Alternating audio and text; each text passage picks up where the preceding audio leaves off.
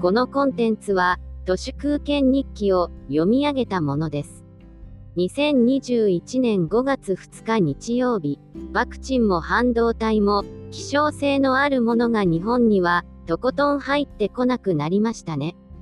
後退国への転落です。良かったですね。医薬品やエレクトロニクスよりも前に、アートやファッションにおいては、希少なものはとっくに日本には来なくなってましたね。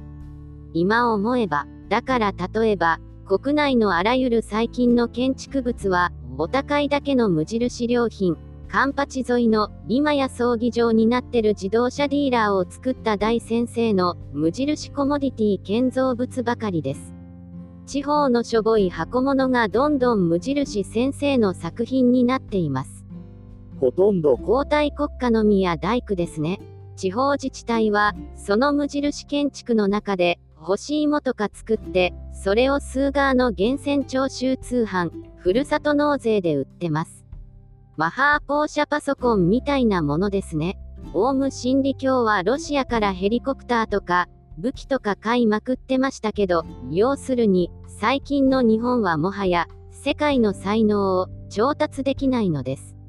外貨獲得手段の喪失、円の価値低下、国力の劣化という因果応報、それだけのことです。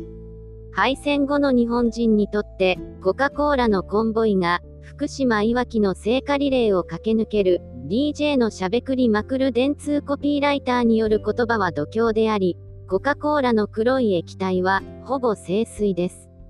日本人は、オリンピックのことが大好きなのではなく、1984年から1996年アトランタ、その余波としての1988年長野五輪までのサマランチズム、あるいはピーター・ユベロスのスポーツマーケティングが好きなだけなのではないかと思います。JOC の現会長が、モスクワ、ロス五輪のヒーローである山下泰裕なのは、まさしくサマランチズムの必然です。日本人は、1980年代のアメリカを敗戦後の天皇として崇め立てまつってきました。1980年の田中康夫、なんとなく、クリスタルは、米国の消費文化を天皇制に取り込んでいく予言書です。アメリカ横断ウルトラクイズ、東京ディズニーリゾート、新宿摩天楼への都庁移転、ソニーやホンダの米国という新天皇家への嫁入りなどなど。ソニーやホンダは産業界の美智子様です。日本人のスマホが異常な確率で iPhone なのも、いわゆる一つの米国への強烈な片思い、サマランチズムの表れだろうと思います。6世紀の仏教伝来、17世紀の朱子学国境化、20世紀の米軍による占領、この3つが日本のエポックです。日本人にとって、米軍は国体である、という認識を持たないと、オリパラになぜこんなにこだわるのか、その理由が見えてきません。